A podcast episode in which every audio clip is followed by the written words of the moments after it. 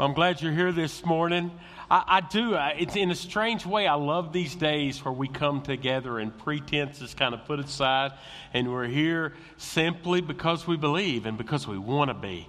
And I love that uh, about these days where if a person is looking for a reason not to go, they can find it. You know, I, and I know that might shock some of you if you're maybe in church for the first time, but some people in church come because they think they're just kind of supposed to, and it's what you got to do. And, you know, and man, I love when people come because they want to be here. So I'm really glad you're here today. If you have your Bibles, we're going to be looking at a lot of different verses in Proverbs this morning.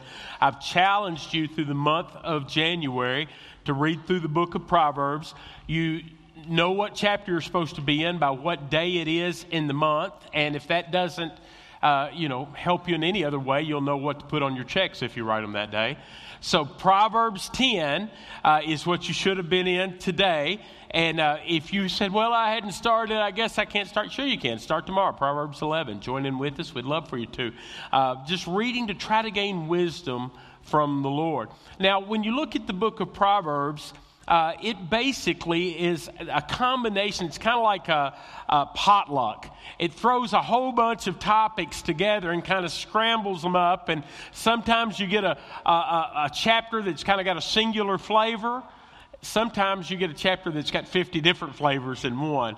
And so today we're going to be looking at a lot of different chapters and learning uh, about a particular topic. But but I want to encourage you, study the book of Proverbs, because if you want to get ahead in life, if you want to have a better marriage, if you want to get along better with people you work with, if you want to manage your business better, if you want to learn how to manage your money better, for that matter, if you want to just learn how to live your life better, Proverbs has wisdom for you. So I hope you'll read it, and I hope that you will put what you learn in the book of Proverbs into practice in your life. Now, as you read the book of Proverbs, one of the things that you're going to notice over and over is that there's this contrast in the book of con- uh, Proverbs between the fool and the wise person. You see the, the wise man does, the fool says, the foolish man does, the, the wise person will. You see that in almost every uh chapter in the book of Proverbs. And I think the point is simple. There's a difference between the way that godly people live and the way that ungodly people live. You know, I think that uh, maybe a New Testament way of saying that would be there's a difference between a way a saved person lives and a way a lost person lives.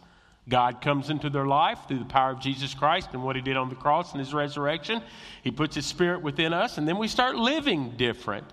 Uh, you can tell a wise person, I would say even, uh, uh, you should be able to tell in a Christian person a difference in how they raise their kids, a difference in how they handle their money, how they treat their wife, how they care for the poor, how, how they talk to people. Now, as you read, you begin to, to see that there's certain characteristics that the writer of Proverbs highlights over and over and over again. Uh, today, we're going to look at one of those things. He says, if you're a wise person, you have a strong work ethic. You see this about twenty-seven to thirty times, depending on which translation you read, that a wise person works hard. You might say, well, I don't have a job. This isn't for me. No, it is for you, because we all work at something. We work at, at our friendships. We work at being a student. We work at being a wife or a husband. We work as being a father, a mother, a right, even retirees. We are invested in something. We all uh have something that the Lord has set before us, and whatever you have, work hard. God's put it before you. Now, I know I have an uphill battle today, because I understand that for a lot of people, work is a dirty four-letter word. You know, you know, your, your first reaction when I say the word work, you go, ugh, ugh. You know, oh, man. I, very few of you are saying, man, I, I hope it doesn't quit snowing so I can go to work tomorrow. You know, I mean, our, our students are saying, man, it's Monday, I can't wait. Very few people do that. But yet, uh, those of us who are believers should have a strong, strong uh, work, work ethic. Uh, a new college graduate was asked if he was looking for work, and he thought for a minute, and then he replied, well, no, but I'd like to have a job. You know, that's where a lot of us are. We we want the pay, but we don't want the effort. Um, Dave, uh, Robert Frost said, the world is full of willing people, some willing to work and the rest willing to let them. You know, and that's where work is at in a lot of people's mind. But I want to ask you this morning, which are you? Are you a person who works hard or a person who can resist work? Most of us would say that, well, we follow, I'm a, I'm a hard worker, but here's how we define hard worker. Anybody who works as hard as me is a hard worker. And if you work harder than me, you're a nut, you know. But if you're a hard worker, you just, you work as hard as I do. Well, the problem is, is it's not ours to define what hard work is and what's not. It's the Bible's to define uh, that for us, and it does. And so today, we're going to sh- look at what the Word of God says about work ethic. Now, let's start with those who don't work hard. Uh, according to the version of the Bible you use, in Proverbs, you will find that person described in with one of two words. They'll either be described as a slacker or a sluggard. Okay? Now, a slacker, we get that term. I think, at least when I was in high school, and my kids still understand it, I think most of us do. If, if you're not doing your work, somebody say, man, come on, slacker, or something like that. My kids aren't doing their homework. Come on, slacker, you can do it. Come on. And we still talk like that in our house, but we don't use the word sluggard very often. You know, now, sluggard is pretty easy to understand, though, because we understand what a slug is. A slug's this little shell-less, snail-like creature that gets stopped by a pebble. When a current comes along, it pushes that thing uh, down the, the the the way. This slimy, snail-like thing is slow, he's lethargic, and he, he doesn't really get anything done. Now, no matter what word you use, there are some steps down the road to, to Slackerville. And the first step is procrastination. Every time a person responds to pressing responsibility with, well, I'll, I'll do it in a minute. I'll do it later. You're heading down that path. When I was a kid, my mom would ask me to do something or help out or clean something up. And I'd say, in a minute, Mom. Or I'll do it later, Mom. Or, Mom, when there's a timeout, you know, then I'll do it. Or when my T V show goes to commercial, then I'll do it. And my mom was pretty way too patient with me, way too lenient with me. But my dad, if he heard me say that, he could be on the other end of the world. If he heard me say it, you could hear him rumble through the house, no!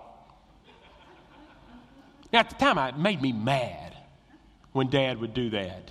You know, I was frustrated, get angry with him. I, I've got my show going on. Why would you? But I know now Dad was trying to teach me something. He was trying to teach me an important lesson. People who live a life of putting stuff off are foolish. It leads, leads to ruin. Ruin in your grades, ruin into marriage, and then the passage we're going to look at today, financial ruin. In Proverbs six, verse nine, it says, how long will you stay in bed, you slacker? When will you get up from your sleep? A little sleep, a little slumber, a little folding of the arms to rest, and your poverty will come like a robber, and your need like a bandit.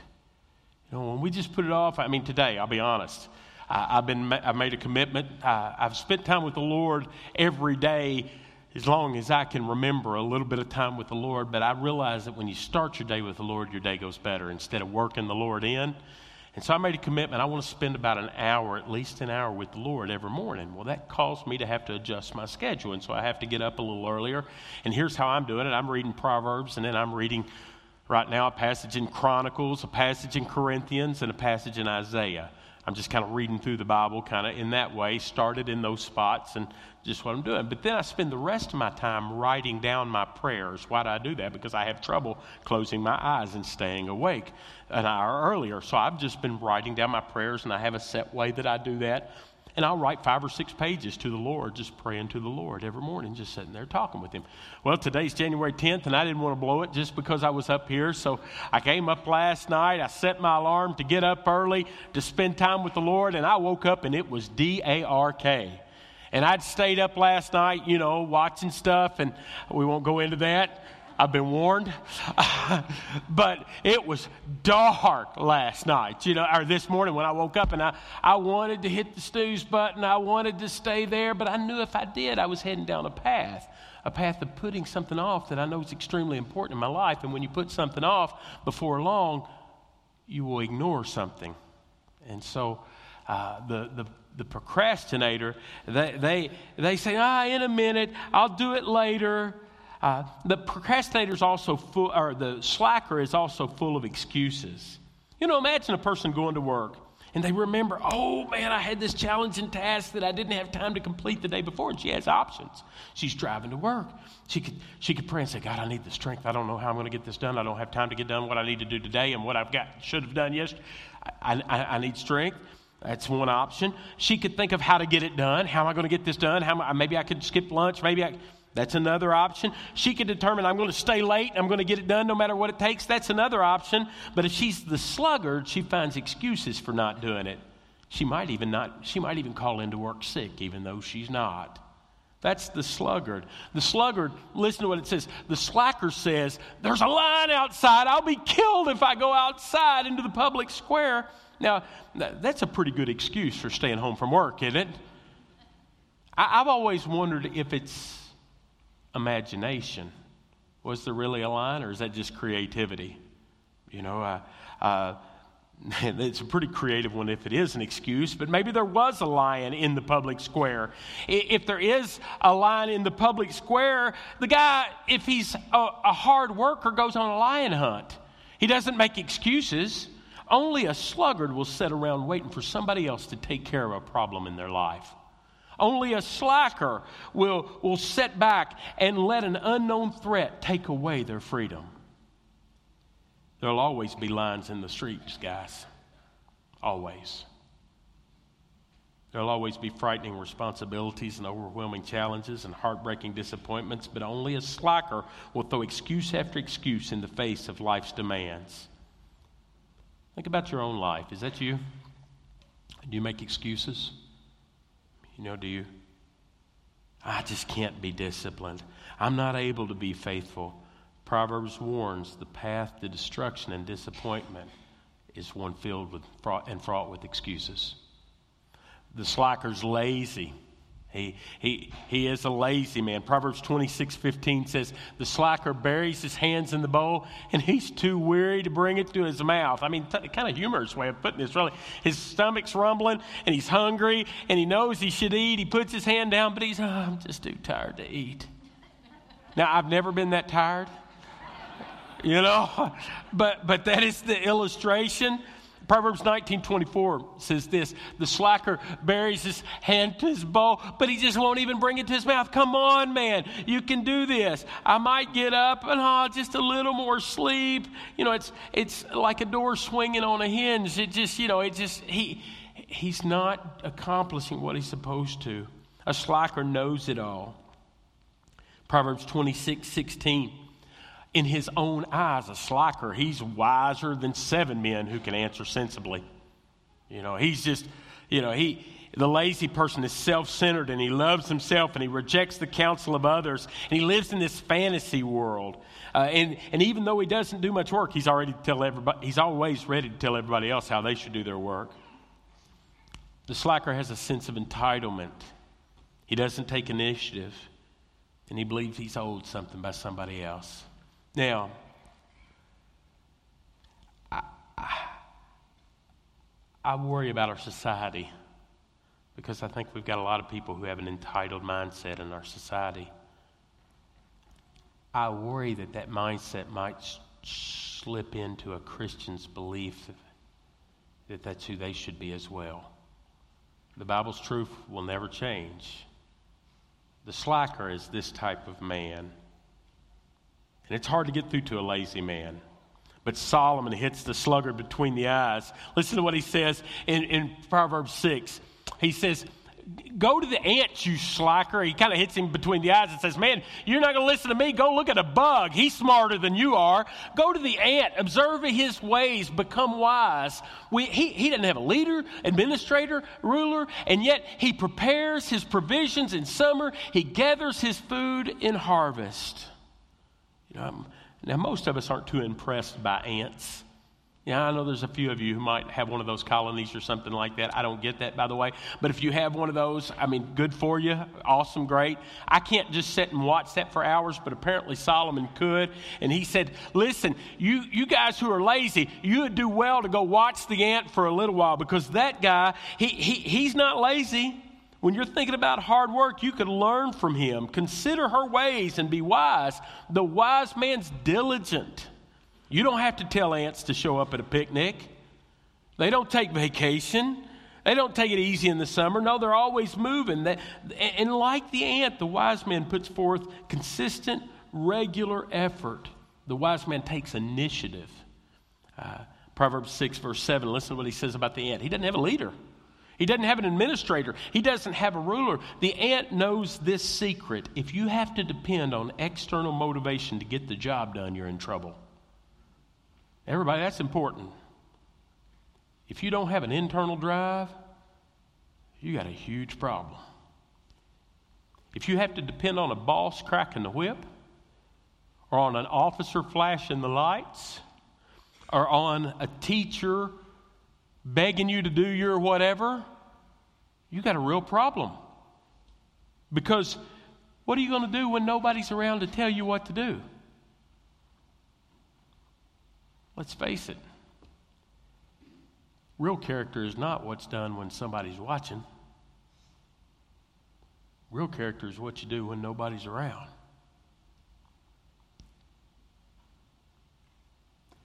The ant's goal is food, and so he works hard. The wise man's goal is noble, the knowledge and love of God. That's the beginning of wisdom. I want God to be pleased with me. And guess whose eyes are roaming the earth at all time and knows every deed and every thought, every word spoken. He knows us completely, and so I want him to be honored when nobody's looking, and I want to be faithful in my work ethic. The wise man makes plans for, for, for the future. Again, in, in, uh, about the ant in verse eight, he says, it prepares its provisions in summer. It gathers its food during harvest because he knows winter's coming. You know, and I thought about an ant this week as I was thinking about this passage. How big can a brains ant be? I mean, really. You know, I mean, it can't be huge, and yet even he knows he's got to prepare for the future. Wise people don't spend every penny they make. They work while they're able for the day that they might not be able. They plan, and they have a good attitude. The ant doesn't gripe about his job. He just does it. Uh, humans will kick an ant hill down. What's the ant do? He builds it again.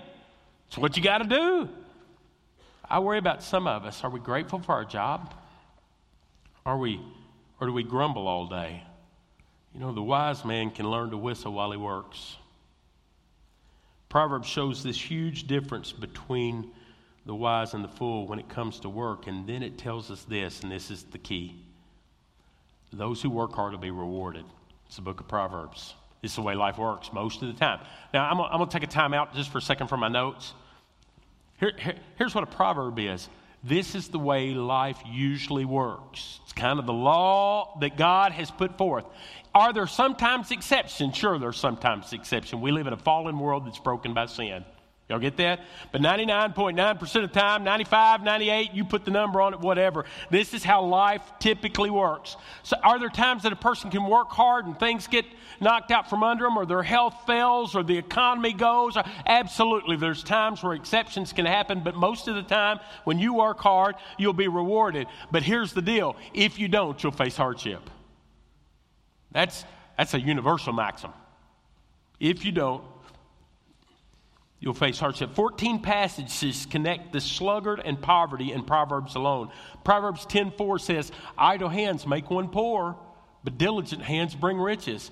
Proverbs fourteen twenty-three says, there is profit in all hard work, but endless talk leads only to pro- poverty. Proverbs twelve twenty-four says, the hands of the diligent will rule, while the slothful will be put to forced labor.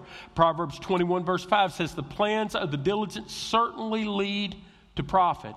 Proverbs nineteen fifteen, laziness induces sl- deep sleep, and a lazy person will go hungry. Uh, guys, I, I, I'm going to offend some of you here. I know I am, but I'm going to take a chance. I've been here four and a half months. It's time. Okay? I think we should take this verse more literally than we do. That a lazy person should go hungry. Um I think it's wrong to give a person food who won't work. And it's wrong to give a person answers to a test that won't study. You might say, well, that doesn't sound very Christian of you. Well, when we give to someone who can, we steal their God-given motivation. No, and this is not me making this up. Listen to what the next scripture says. Proverbs sixteen twenty-six says, a worker's appetite works for him. His hunger urges him on. It's that motivation, that internal motivation that God has given when your belly's growling. I need to do something when you don't have. I need to work.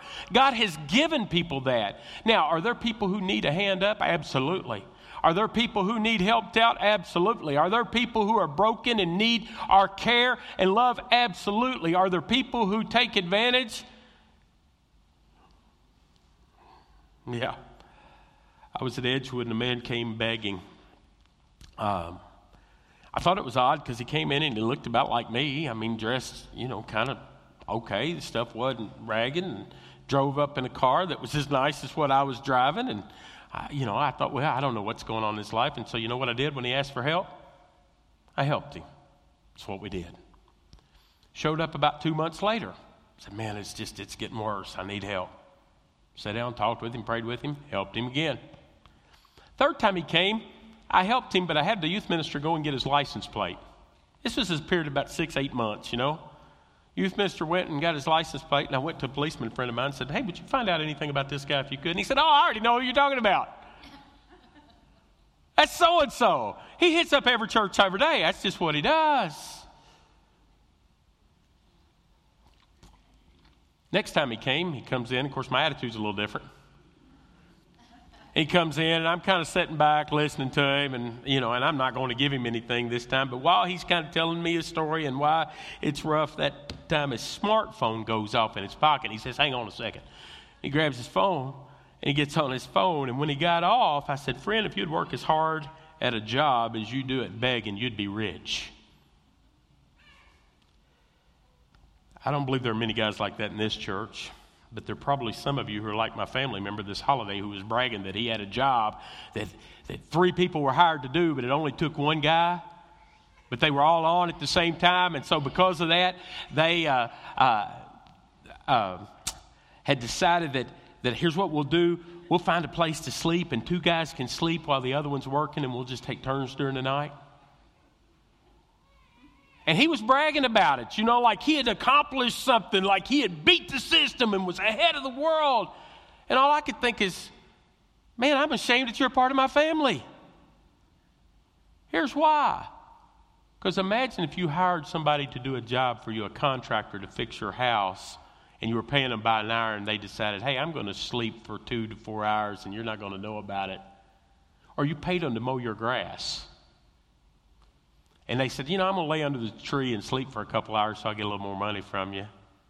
How would you feel? You say, that's Old Testament, preacher. That's Old Testament. Is it? Jesus said, treat other people the way you want to be treated. I know I don't want that. And so as Christian workers, we should be the hardest workers that an employer could ever find. I believe that we have this responsibility to glorify God in all of our actions, including our work ethic. Uh, Colossians three seventeen says, whatever you do, in word or in deed. We don't just come to church and sing about Jesus. We go out and we live like Jesus, and we treat our employer the way that we want to be treated, and we treat our teacher the way that we want to be treated, and we treat our classmates the way we want to be treated, because we're different people in Christ. Now listen, some people are going to confuse what I say today and say, man, he's saying he's all about work and he's not about grace. I'm all about grace. I can't earn my way to God. I can't do anything to be right with God. I'm such a sinner. I'm so fallen. I'm so broken. I need God to pick me up. But now that God has picked me up and has put his spirit inside of me, shouldn't that be evidenced in any change? It should be evidenced by the way that we live our life. And Christians should be the first group of people that employers are seeking to hire. Companies should be beating our door down saying, man, pastor, do you have anybody there? Because your guys are awesome. That's, that should be. I, I had a friend who was a C F O at a place that made headliners in cars. And about a month, well, about three months before I took the job for the Kentucky Baptist Convention, he came to me and said, man, I got this really important job in, in, in my office. It's a step kind of two steps below my level, but it's really important, and I need a good guy. And I said, man, I got a guy who's looking for a job. I said, kind of what's it pay? I know where he's at. He's driving an hour and forty minutes one way to work each day. He's got two little girls. He's killing himself. He's never seeing them. He was just in my office crying this week, wanting to find something to where he could spend more time with his family. And he said, He said, well, yeah, tell him send his resume, because he told me how much he made. And I said, I think that would work for him probably. And it was only about four minutes from his house where he'd be working. And, and I said, yeah, tell him send me his resume. And he sent, got his resume. Next week he saw me and he said, Nick, he said, man, you guys' resume's not even close to what I'm looking for. And I, I need some experience. And I said, man, I promise you, you give this guy three months, he'll be the best employee you ever have, ever. I promise you. Take a chance on him. Well, he did, and so I, that's when I decided I needed to move because it might not work out.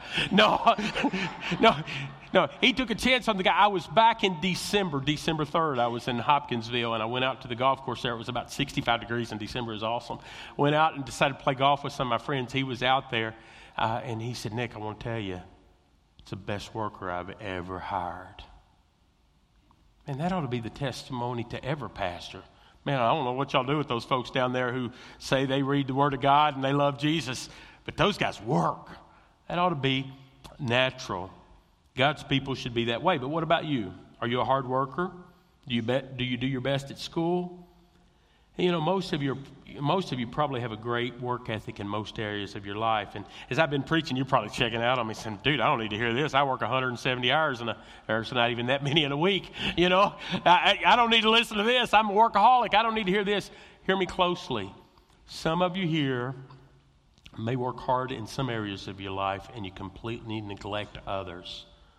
I call this selective sluggardness. An athlete, you know, will have ripped abs and incredible skill and be just filled with knowledge about his sport. But he doesn't study. ninety percent of his life, he's given everything he's got, but that ten, a dad who sets sales records at work, fails to meet the needs of his wife or kids. Or a mom who does her work and then the housework on top of that, and she's so faithful to all that, but she neglects her relationship with God.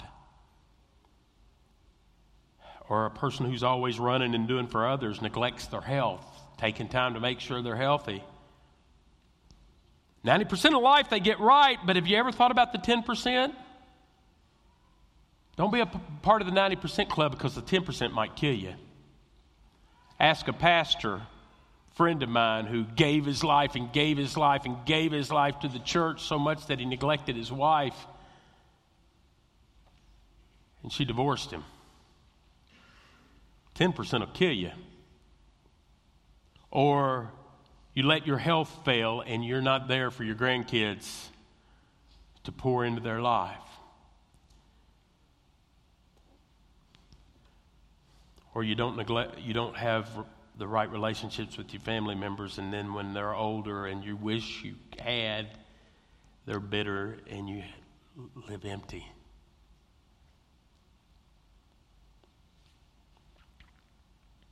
What areas do you need to work in real quickly? Number one, your relationships. I know the weird thing about relationships is you can't completely control them. You know, a person either likes you or they don't. They respond to your love or they don't. They appreciate you or they don't. But there's a part of every relationship that's your job. The Bible says in uh, Romans chapter twelve, verse eighteen, um, as far as it's up to you, you need to live at peace with all men. You know, you might only control five percent of a relationship, but you control that for five percent. Work hard on it. Work hard in your vocation. I pray that you'll work hard at your place of employment. If you're miserable, it's okay to look elsewhere. God doesn't condemn you to working in that one place for the rest of your life. It's okay to try something different, but but while you're there and taking a paycheck, earn it. Your health. The Bible says, do you not know that your body is the temple of the Holy Spirit? He lives in you. You received him from God, and your body's not your own, by the way. You were bought with the price. The, therefore, honor God with your bodies. Listen, I'm redeemed. I'm here today standing before you because I believe Jesus died on the cross and rose from the dead. I don't have anything else besides that. That's what I have. I'm not here because I've got great work ethic. I'm not here because I'm smarter than other people. I'm here because Christ paid the price for my sin. His blood covered my sin. He made me a new creation. The resurrection gives me hope that there is eternal life and power to live in this life through His Spirit that He's placed within me. That's why I'm here. That's what I'm doing. He earned my devotion. I was bought with a price. He has earned my best.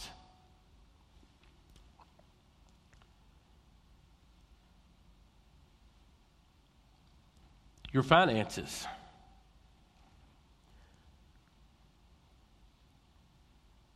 Laziness in finances, getting upside down, not budgeting, not preparing for a rainy day can kill your witness and your ability to enjoy life. Some of you are upside down now, and you say, what do you do?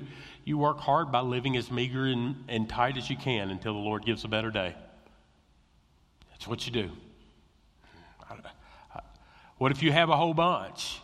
Well, I pray that you would continue to be faithful in your finances and use them for the Lord's glory. He's given you what you have.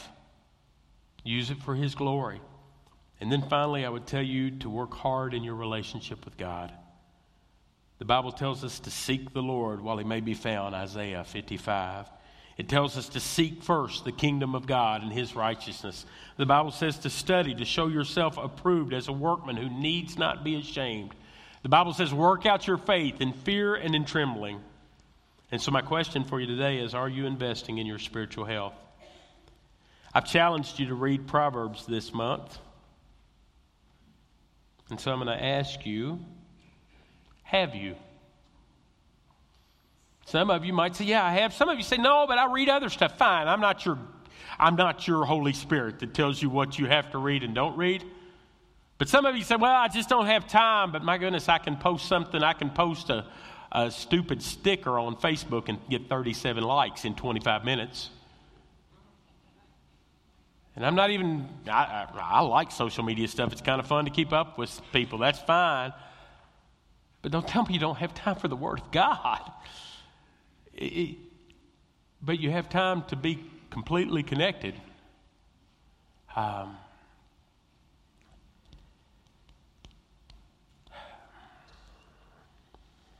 I don't understand the Bible. Well, you won't understand it if you don't read it. I can guarantee you that. Um, now, don't misunderstand me, and I think I've made this clear today. Hard work is the evidence of a person who's right with God. But you can't work hard enough to get right with God.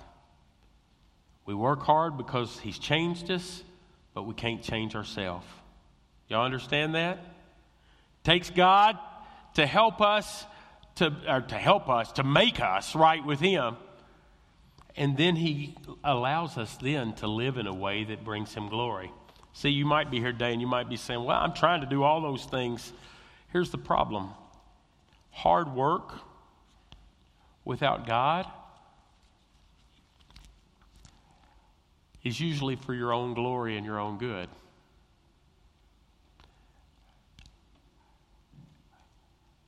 You, you understand there'll come a day when your glory will completely fade and you'll have spent your life on something that's worth nothing. But if you are working hard because God has done something in your life, that thing, that motivation, that drive that keeps driving gets sweeter as the days go by. It doesn't fade. We have a hope that is imperishable, undefiled, and does not fade away. And it's reserved in heaven. And we press on until that day. So believers in Jesus Christ, I encourage you, while you're here on this earth in those few years that the Lord gives you, seventy years, and if by reason of strength, eighty or more, do whatever you do for the glory of your Lord. And that includes work hard. Let's pray. Father, I thank you so much for the opportunity to preach your word this morning. God, I pray that you were honored by it. And Lord, I pray that you would use it to uh, to challenge our hearts and lives. Lord, now as we enter into this time of invitation, I pray, God, that you would draw people to your grace. Uh, and Father God, that you will do that thing within us of conviction where we have fallen short. And then, Lord, I love how you couple conviction with hope, that there's hope of change, real change. God, I pray that you will bring that type of change in our life and in the lives of everyone who who is called by your name. Help us to be diligent until Jesus comes. And it's in his name I pray.